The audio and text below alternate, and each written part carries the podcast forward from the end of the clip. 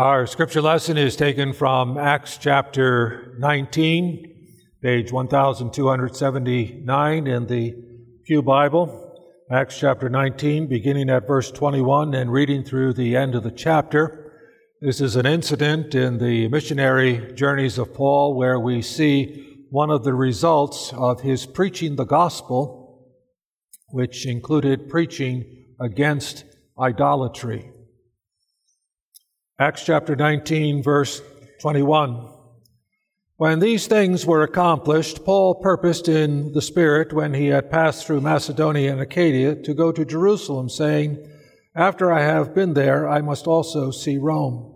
So he sent into Macedonia two of those who ministered to him, Timothy and Erastus, but he himself stayed in Asia for a time.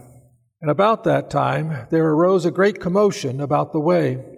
For a certain man named Demetrius, a silversmith, who made silver shrines of Diana, brought no small profit to the craftsmen. He called them together with workers of similar occupations and said, Men, you know that we have our prosperity by this trade. Moreover, you see and hear that not only at Ephesus, but throughout almost all Asia, this Paul has persuaded and turned away many people, saying, They are not gods which are made with hands. So not only is this trade of ours in danger of falling into disrepute, but also the temple of the great goddess Diana may be despised and her magnificence destroyed, whom all Asia and the world worship. And when they heard this, they were full of wrath and cried out, saying, Great is Diana of the Ephesians. So the whole city was filled with confusion and rushed into the theater with one accord, having seen, seized Gaius and Aristarchus, Aristarchus Macedonians, Paul's travel companions. And when Paul wanted to go into the people, the disciples would not allow him. Then some of the officials of Asia, who were his friends, sent to him, pleading that he would not venture into the theater. Some therefore cried one thing and some another, for the assembly was confused, and most of them did not know why they had come together. And they drew Alexander out of the multitude, and the Jews, putting him forward, and Alexander motioned with his hand and wanted to make a defense to the people. But when they found out he was a Jew, all with one voice cried out for about two hours, Great is Diana of the Ephesians. And when the city clerk had quieted the crowd, he said, Men of Ephesus, what man is there who does not know that the city of Ephesus is temple guardian of the great goddess Diana and of the image which fell down from Zeus? Therefore, since these things cannot be denied, you ought to be quiet and do nothing rashly. For you have brought these men who are neither robbers of temples nor blasphemers of your goddess. Therefore, if Demetrius and his fellow craftsmen have a case against anyone, the courts are open and there are proconsuls. Let them bring charges against one another. But if you have any other inquiry to make, it shall be determined in the lawful assembly. For we are in danger of being called into question today for today's uproar, there being no reason why we may give an account for this disorderly gathering. And when he had said these things, he dismissed the assembly. Thus far, the reading of God's Word. In conjunction with it, I want to read to you from Lord's Day 34. I'm not going to read the whole Lord's Day because it contains the Ten Commandments, and uh, we read those already today, but I'll begin at uh, page 889, uh, question and answer 93. How are these commandments divided? Into two tables. The first four commandments teaching us how we should live in relation to God. The second has six commandments teaching what we owe our neighbor. What does the Lord require in the first commandment? That I, not wanting to endanger my own salvation, avoid and shun all idolatry, sorcery, superstitious rites, and prayer to saints or to other creatures that I rightly know the only true God, trust Him alone, and look to God for every good thing, humbly and patiently, and love, fear, and honor Him with all my heart. In short, that I renounce all created things rather than go against God's will in any way. What is idolatry? Idolatry is having or inventing something in which one trusts in place of or alongside the only true God who has revealed himself in His Word.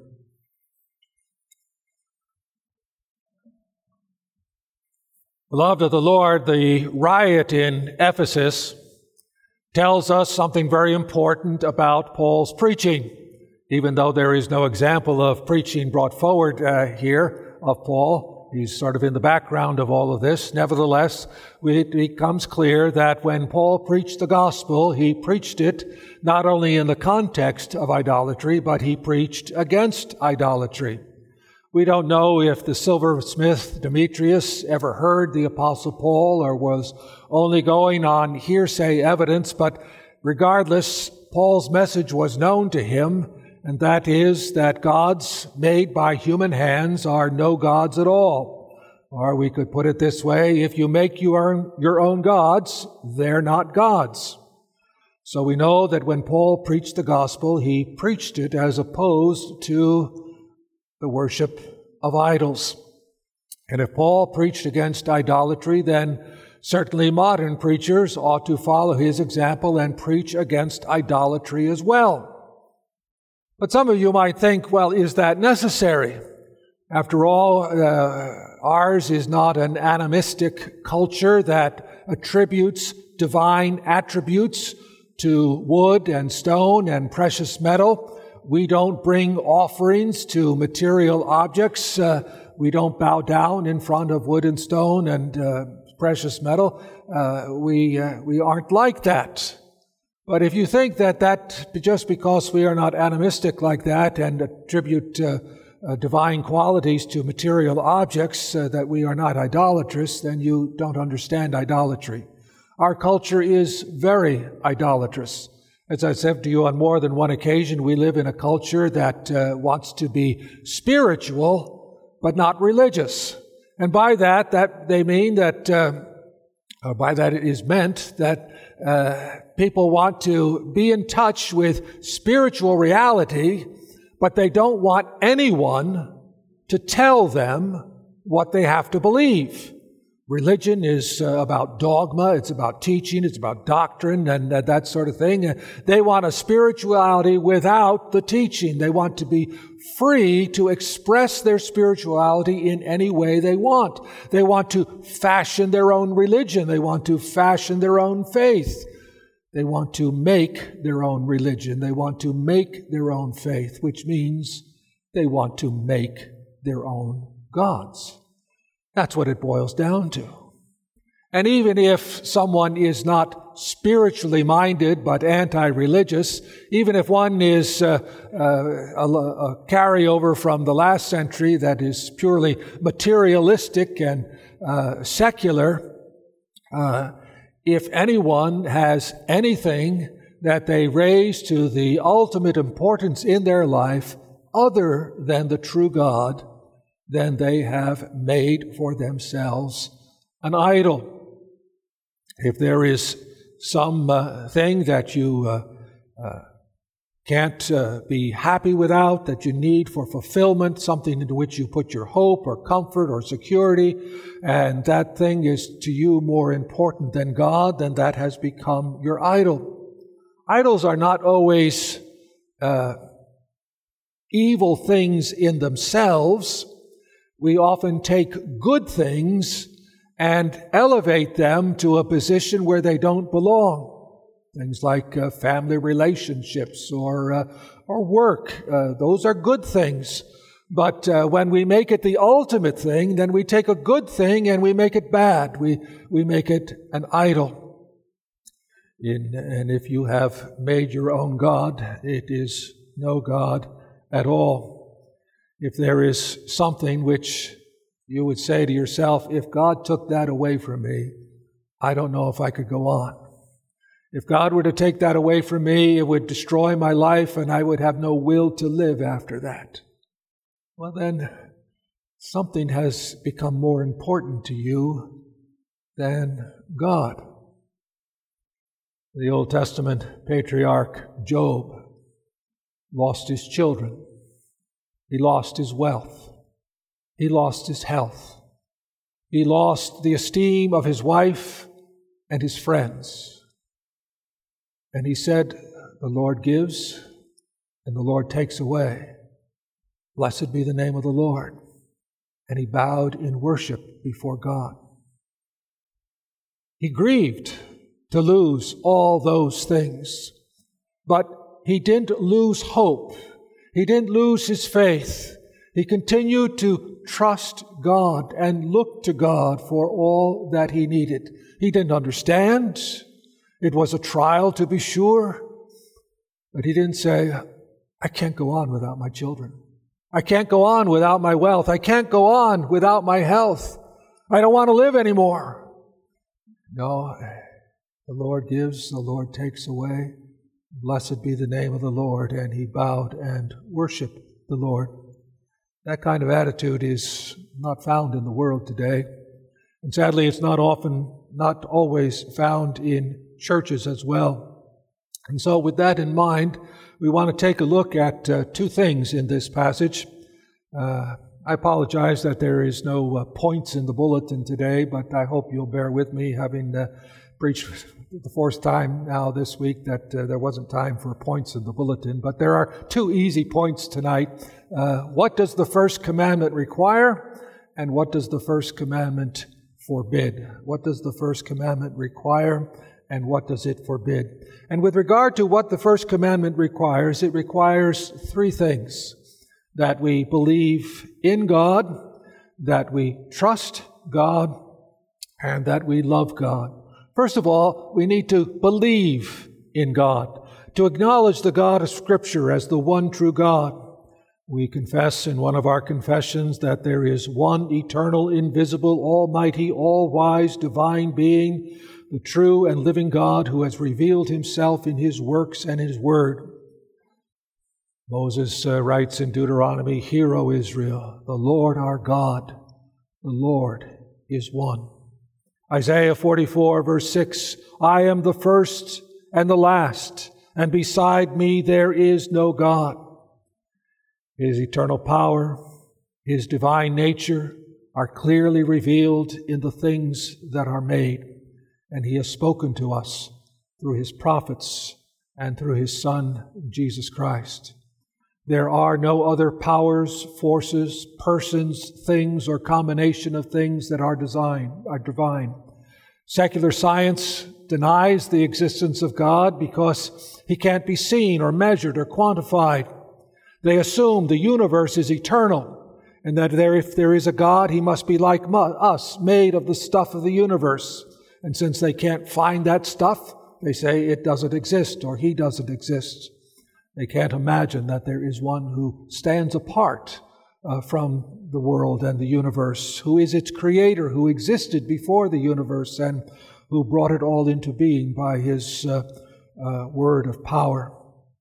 Increasingly, modern man is uh, returning to a more mystical understanding of reality that there is more to reality than what we can see, but this is not a return to a biblical worldview, but a, a, uh, a return to, uh, to Gnosticism. And Gnosticism, in a nutshell, is mind over matter, or uh, uh spirit over matter, uh, and the spirit being that which uh, we understand with our minds. So our mind and spirit are sort of, the mind is the key to understanding the spirit or experiencing the spirit, and, and that, that mental spiritual uh, essence of our lives is superior to the uh, physical, uh, material aspect of our lives. Mind over matter, such that uh, the power of the mind uh, can transform the material uh, universe or render it obsolete or whatever. You know, it's, it's the power of positive thinking on steroids like the little engine that could. I think I can, I think I can, I think I can, you know. And if you just think it, if you think it, you can create a, a reality that transcends the, the, uh, the physical limitations that would no- normally hold us back. And uh, if you think uh, you have, uh, uh, that you're uh, a female, even though you have XY chromosomes, why, that's all that matters. The, the, the, the, biology doesn't matter. What matters is what's in your head, uh, what you think, and, and uh, the, the spirit, uh, spiritual nature of yourself that you're in touch with. That's, that's what dominates, you know. That's Gnosticism, mind over matter. But the Bible makes clear that there is only one creator of reality. and rebelling against him is not only futile, uh, but it has deadly consequences. But the first commandment re- requires more than that we merely acknowledge or believe in the existence of this great Creator God. It also requires that we trust Him, trust Him for all that we need, that we look to Him and trust Him, and you look to Him for every good and perfect gift of which you stand in need. The Bible calls it uh, calling upon the Lord. Calling upon the Lord means calling out to Him in your need, looking to Him to supply that need. Psalm 50 verse 15, call upon me in the day of trouble, and I will deliver you, and you shall glorify me. We read in the beginning of the Bible that in the days of uh, Adam's son Seth, men began to call upon the name of the Lord. They called out to him in need and they called out to him in thanksgiving and praise. It's the, the beginning of corporate worship uh, described in the Bible. Men calling upon the name of the Lord, reaching out to him saying, God, we can't do it on our own and only you can do it for us. If the Lord had not been on our side, we would have failed. We would have fallen into the, the silence of death, says uh, Psalm 94. But the Lord Jesus Christ was there, and He is on our side. And so we look to Him. We look to Him to, uh, to deliver us from the enslaving power of sin. Think of uh, the Israelites enslaved in Egypt and how we read in the beginning of the book of Exodus, God said, I, uh, I heard your cry and I saw your trouble. And I came down to you, and I delivered you and brought you out of the land of bondage and into the land flowing with milk and honey. That's a picture of what God has done for us in Jesus Christ. He's heard our cry of distress as we are oppressed by the power of sin and death and hell. He hears our cries, our grief, our mourning when death overtakes us and he sees the trouble we are in, and he has come down. He has come down in the person of his Son, Jesus Christ, and done for us what we could not do for ourselves, so that we, through faith in Christ, might be forgiven and might escape death, so that even though we die, yet shall we live, and whoever lives and believes in him will never die, never taste that second death, which is the eternal lake of fire. Uh, God has come down, He has come near, and He has delivered us. He has brought us out of bondage to sin and uh, brought us into the glorious liberty of the children of God and into His uh, glorious kingdom and the promise of a glorious inheritance when Christ comes again. And so we trust Him. We trust Him to deliver us from the power and the penalty of sin. But we also trust Him uh, uh, for our material needs. He taught us to pray, Give us this day our daily bread. Don't put your trust in, uh, in people or in property or in possessions. All we have, we have from Him, including strength, physical strength to work and the opportunity to work and to earn money, to buy food. That all comes from Him. And so we have to look to Him for all that we need. If He takes away your job or your ability to work, He'll provide some other way to uh, supply your material needs. The psalmist says in Psalm 37 I was young, and now I am old, yet I have never seen the righteous forsaken or their children begging bread. God gives us our daily bread. We look to Him for salvation. We look to Him to sustain our physical lives. We look to Him for wisdom. Lean not unto your own understanding. May His word be a lamp unto your feet and a light unto your path. Look to Him to fill up the loneliness and uh, remove fears and grant peace. He's a God of comfort who comforts us in all our afflictions. Blessed are those who hunger and thirst after righteousness, for they shall be filled. Blessed are those who mourn, for they shall be comforted. When the righteous cry, the Lord hears, and he delivers them. He delivers them out of all their troubles, he delivers them out of all their fears. We look to him for salvation. We look to him to sustain our lives. We look to him for wisdom. We look to him to uh, comfort us in our loneliness. And we uh, look to him to uh, help us uh, day by day. We are to believe in God and we're to trust God but also, this commandment requires us to love God. Not just believe in Him, not just trust Him, but love Him, worshiping Him with all our heart. Again, Moses writes in Deuteronomy 6 The Lord your God, the Lord is one. Love the Lord your God with all your heart and soul and strength. These are the commandments I give you today to are, are to be upon your hearts. Impress them upon your children. The Christian religion is a religion of the heart. The church is the bride of Christ. He's the bridegroom. The relationship between bridegroom and bride is a love relationship. God taught that to Israel even in the Old Testament, that uh, he was betrothed to Israel. Israel was his bride, and now the church is the bride of Christ, and we're to love him and express our love in worship. We considered on uh, Thursday evening Revelation 4 and 5 and what's going on in heaven. And what's going on there is worship.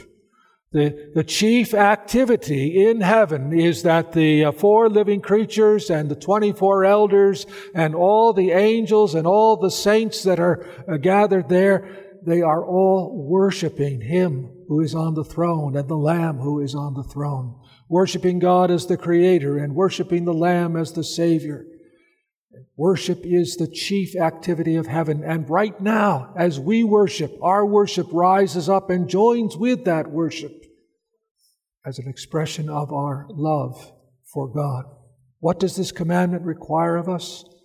That we believe in God, that we trust God, we put our faith in Him for all that we need for life and godliness in this life and the life to come, and that we love Him with heart and soul and mind and strength. We haven't always believed as we ought to believe. We haven't always loved as we ought to love. And we haven't always trusted as we ought to trust. But Jesus has honored his Father in every way that this commandment requires. And you can be sure that through faith in Jesus, the perfect righteousness of Christ is credited to you. And in gratitude for that, you now strive to believe in God and trust God and love God. But what does this commandment forbid? Well, it forbids idolatry. It forbids, it forbids having or inventing something in which you put your trust and hope in place of or alongside of the true God. This commandment encourages us, commands us, uh, the New Testament does, to flee idolatry, to shun every form of idolatry, whether magic or superstitious rites or praying to saints, putting our hope in uh, someone other than God. We're to shun all of that. The chief idols of our age are idols of humanity. Idols of humanity means man is the measure of all things. Uh, the temptation that uh, Satan gave to Adam and Eve is, You will be like God, knowing good and evil. God knows good and evil by self determination, by reference only to himself. And you can be like that. You don't have to measure everything now against what God says is good. You can measure everything against what you think is good. You are the, the final determiner of what is right and wrong the idols of humanity. Man is the measure of all things. And then there are idols of history, which means trusting in the development of the human race. We uh, hear still a great deal about evolution, although scientifically it is coming into more and more disrepute. Nevertheless, the idea that the human race is evolving and that we're getting better and that time will uh, is on our side and uh, we will uh, lift ourselves up and make ourselves better. These are idols of history where we think uh, we are evolving into a higher uh, race of people. There are idols of mammon uh, which means trust in material things, trust in uh, money. There are idols of nature, trusting in science as the source for a cure for all man's woes. It's thought uh, by many that the uh, technological uh, advances of the modern world and the explosion of knowledge in the 20th and 21st century will be the salvation of mankind, that one day we'll discover cheap, abundant energy that will um, satisfy all our energy needs without polluting the world, and we'll find a magic pill that will cure every disease, and uh, will uh, everybody will be rich and uh, and lazy and and uh, not have to work hard anymore. Everything will be fine because technology will free us uh, to be uh, self-indulgent all the time. And then there are idols of of power, that is, trusting in politics and government to save us from the evils of our society. Uh, Christians are uh, particularly prone to uh, putting too much trust in uh, government. Uh, we certainly should be civic minded and involved in civil affairs, but recognize that uh, the coming of God's kingdom is not by might nor by power, but by His Spirit. Chief of the idols of our day is the, the love of money and covetousness, which is idolatry. Paul warns for of this you can be sure that every greedy person, such a man as an idolater, has no inheritance in the kingdom of Christ and God. Or Colossians 3 verse 5, put to death therefore what is earthly in you, including covetousness, which is idolatry. Or 1 Timothy 6, for the love of money is a root of all kinds of evil. It is through this craving that some have wandered from the faith and pierced themselves with many pangs. Love of money some have wandered from the faith, which means they were numbered among the faithful, yet they fell prey to the love of money and have pierced themselves with many pangs. Jesus warns in Matthew 6 No one can serve two masters, for either he will hate the one and love the other, or he will be devoted to one and despise the other. You cannot serve God and money. Therefore, we are to flee gambling and lotteries and raffles and all forms of legalized coveting and flee la- laziness and uh, instead uh, seek to uh, do good works with our hands so that we may be generous and open handed to those who are in need. Again, we have not fled idols as we ought.